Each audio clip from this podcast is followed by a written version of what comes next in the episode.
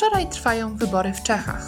O utrzymanie władzy walczy partia ANO Andrzeja Babisza, zmagającego się z coraz liczniejszymi aferami. Zagrażają mu dwa silne bloki: centroprawicowy sojusz z Polu i bardziej liberalna koalicja Partii Piratów z ugrupowaniem Burmistrzowie Niezależni. Mamy więc, jak to często bywa, walkę przeciwieństw. Z jednej strony wizja kontynuacji rządów Babisza z jego umiarkowanym eurosceptycyzmem i antyimigrancką retoryką, z drugiej zaś ugrupowania, których celem jest poprawa wizerunku Czech w Europie i walka z korupcją. Po jednej stronie mamy byłego biznesmena, jednego z najbogatszych ludzi w Czechach Andrzeja Babisza, po drugiej młodego, charyzmatycznego i znanego z charakterystycznej fryzury i luźnego stylu bycia lidera piratów Iwana Bartosza. Co z tego wyniknie? O tym rozmawiamy dziś z Brzysławem Danczakiem, politologiem z Uniwersytetu Masaryka w Brnie. Prezydent Miłosz Zeman zapowiedział, że misję stworzenia rządu przekaże na początku partii, która zdobędzie w wyborach największą liczbę głosów. Czy pańskim zdaniem oznacza to, że zwycięstwo Babisza jest już przesądzone? E, nie, nie, nie sądzę, że zwycięstwo Babisza jest e, przesądzone.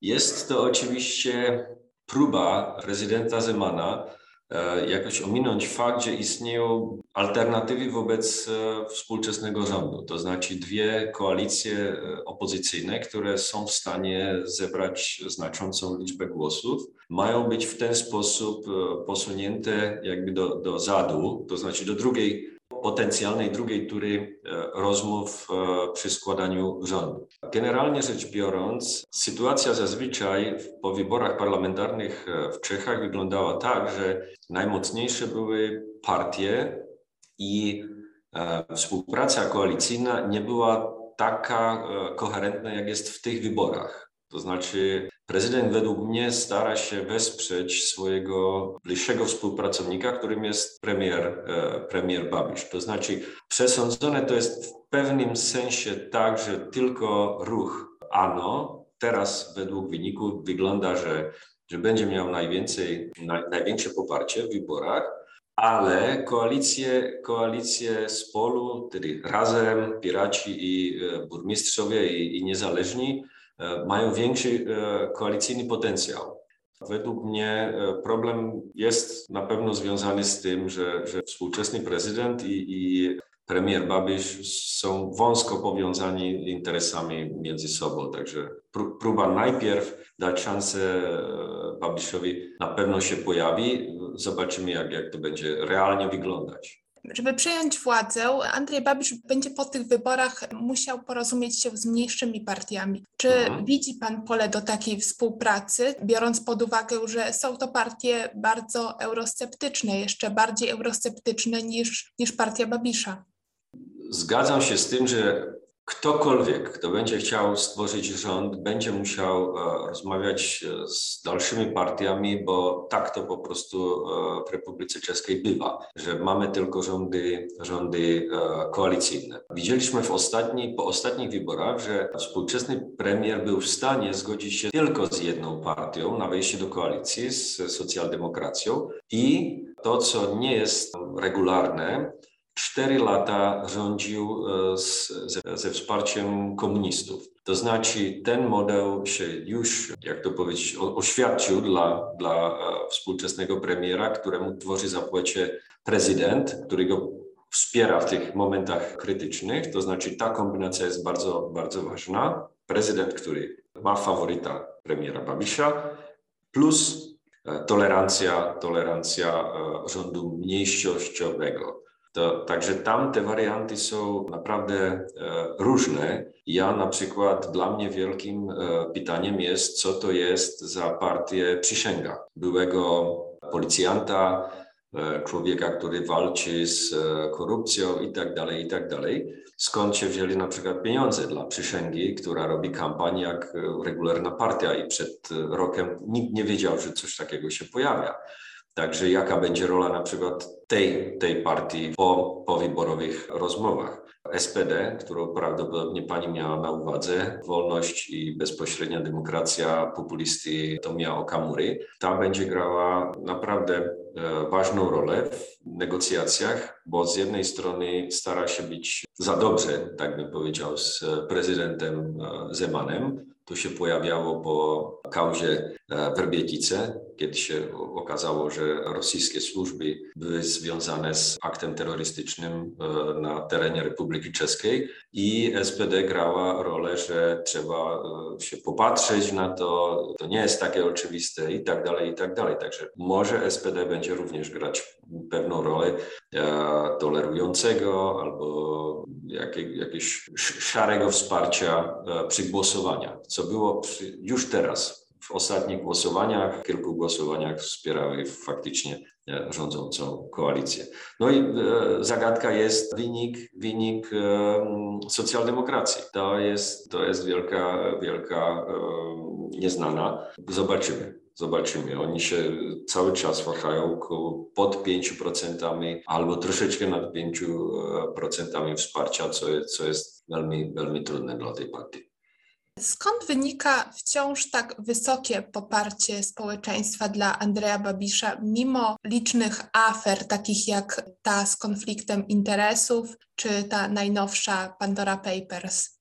Mhm. W czasie, kiedy gospodarka rosła, było bardzo proste dla premiera uspokajać potrzeby jego mm, elektoratu. Patrząc na genezę partii, która się nazywa Ruch, ale wszyscy wiedzą, że to jest partia rządzona jednym człowiekiem i to jest e, Andrzej Babisz. Na początku to była partia, która robiła wrażenie, że zajmuje się interesami wyborcy, który jest gdzieś środku, w centrum i na, może troszeczkę na prawo. W ciągu czasu e, według mnie marketezy e, Babisia dobrze zrozumieli, że elektorat, który jest stabilniejszy i który da się pod, podchwycić różnymi benefitami, jest elektorat, który jest od środka na lewo. Z tego wynikają niskie rezultaty dla socjaldemokracji i marne rezultaty komunistów. To, to, to znaczy, on zrozumiał bardzo dobrze, że, że stabilny elektorat znajduje się indziej. Nie znajduje się na prawo, ale znajduje się na, na lewo. I na ten elektorat e, zamierzył swoją, e, swoją kampanię i, i, jak to powiedzieć, swoje, swoje działanie. I z tego wynika, że w czasie, kiedy był wzrost gospodarczy, pamiętamy, że on był ministrem finansów w czasie rządów Bogusława Sobotki, socjaldemokraty, któremu faktycznie zebrał jego elektorat, aczkolwiek to był naj, najlepszy rząd w ogóle w historii nowoczesnej, nowoczesnej Republiki Czeskiej mu się udało przekonać e, wyborców, że to on jest ten, który im stwarza lepsze warunki pracy, lepsze zarobki i tak dalej, i tak.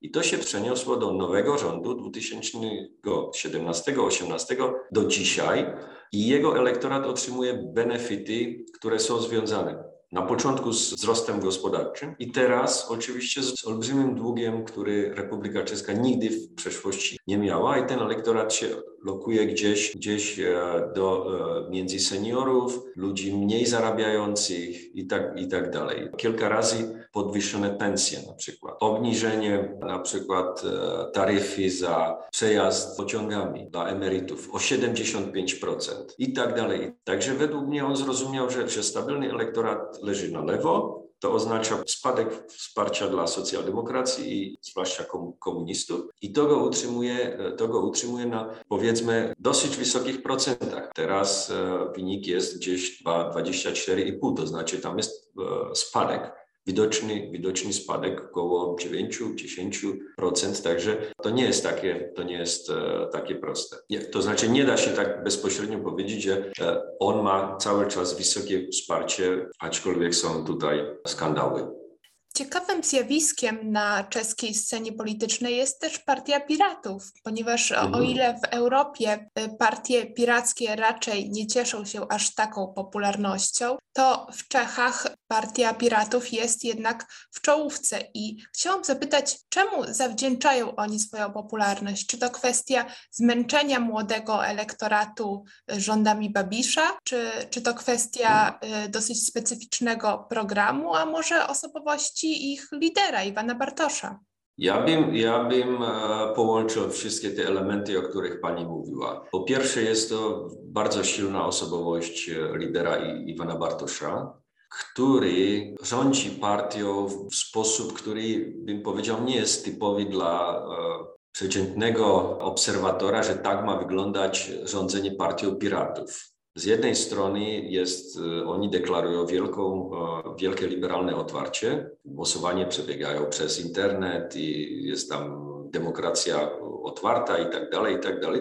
Z drugiej zaś strony jest bardzo rzetelnie widać, że on jest naprawdę liderem i za nim jest grupa, grupa dalszych zdolnych ludzi, ale on widocznie przoduje w strategii, sposobu artykulacji problemów, sposobu negocjowania itd., tak itd. Tak I ideowo, według mnie, oni zbierają e, elektorat, który by był e, w, na przykład w Niemczech blisko zielony ale nie, nie, nie zielonych takich powiedzmy aktywistów, ale ludzi, którzy po prostu myślą o tym, co będzie e, z klimatem, co, jak e, ma być rządzona gospodarka, żeby była efektywna w sensie niewydawania energii po prostu na, na i tak dalej, i tak dalej. Jest według mnie oni znaleźli e, elektorat gdzieś między tradycyjnymi partiami, które są na scenie politycznej w Republice Czeskiej od dawna, powiedzmy, jako jest Partia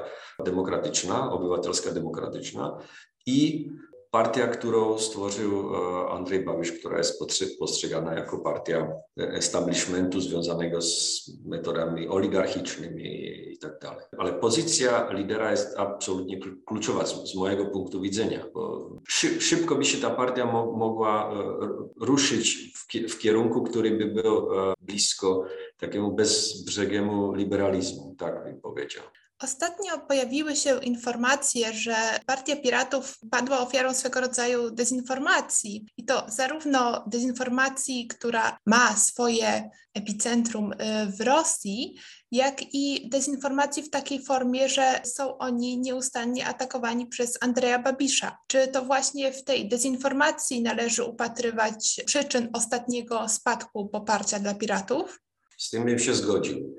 Z tym bym się zgodził i e, dobrze to, dobrze to widać na takich e, próbach określania piratów jako neomarksistów, e, powiązywanie ich pomysłów z tym, co się dzieje na przykład w Berlinie z wywłaszczaniem apartamentów i tak dalej, i tak dalej, co nie jest prawda. Oni, oni nie mają takich pomysłów, nigdy nie powiedzieli się to, że to chcą, chcą robić, ale dla Babisza jest trudno atakować burmistrzów i niezależnych, którzy są razem w koalicji z piratami, bo przeciętny e, wyborca dobrze zna tych burmistrzów i, i, i niezależnych. To są ludzie, którzy realnie rządzą już paru lat ich e, miastami, ich wioskami i trudno jest Babyszowi zaatakować kogoś, kto jest, jest realnie, e, realnie z punktu widzenia wyborcy efektywny i, i materializowany, tak bym to powiedział. To są te chodniki, te drogi, które, które burmistrzowie i, i niezależni realnie, realnie e, załatwiają, ale piraci w, w samej nazwie ukrywają e, to, to cudo dzikich, nie, nieobliczalnych ludzi i, i e, to, to się łatwiej e, medialnie atakuje oczywiście. A musimy wziąć pod uwagę również wizaż lidera, lidera piratów, który po prostu ma dredy i, i nie, jest to, nie jest to tak, że dla przeciętnego obywatela Republiki Czeskiej tak ma wyglądać przyszły premier.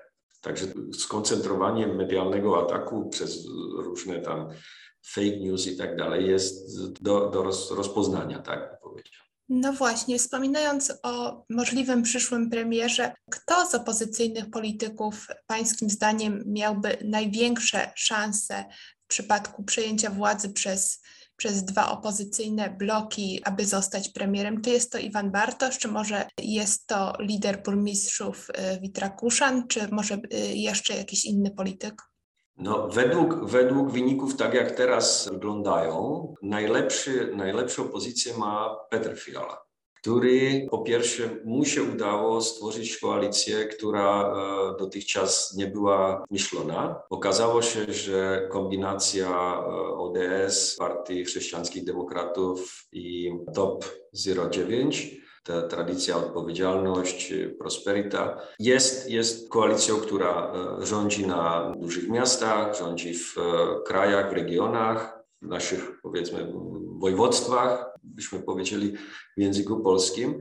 I, I, nie, nie uważało się, że się ta koalicja trzyma tak długo i że, że przetrwa do, do samotnych wyborów. Trzeba patrzeć jeszcze na jeden fenomen, który jest e, nie tylko u Spolu, Razem i Piratów i Stanów, że e, żaden z liderów tych partii nie namawia swoich wyborców, żeby zakreślali swoich kandydatów. To jest bardzo ważne. To znaczy, że ta koalic te koalicje rozmyślają na pewno o tym, że trzeba doprowadzić do zmiany i jakiekolwiek e, zakłopotanie by, by doprowadziło do zmarł, powiedzmy. Pamiętamy aferę Dominika Ferriego, która się pojawiła i natychmiast była, była e, zrobiona naprawa, tak bym powiedział, i Dominik Ferry po prostu przestał kandydować, zniknął ze, ze sceny. To, to znaczy jest tam ta, ta, ta decyzja, ten leadership jest tam jest widoczny bardzo mocno. Jakie będą wyniki, czy, czy e, Piraci i Stan odzyskają więcej, więcej głosów, to zobaczymy. Dla mnie, dla mnie tam jest wiele wariantów e, otwartych, ale na pytanie, kto z tych dwóch koalicji ma lepsze przesłanki, wydaje mi się, że e, Petr Fiala. Podsumowując, czego można spodziewać się po tych wyborach? Jakiego obrotu spraw pan by się spodziewał? Ważną rolę będzie grał prezydent. Pamiętamy sytuację, kiedy e, rząd rządził bez e, wotum ufności wiele miesięcy.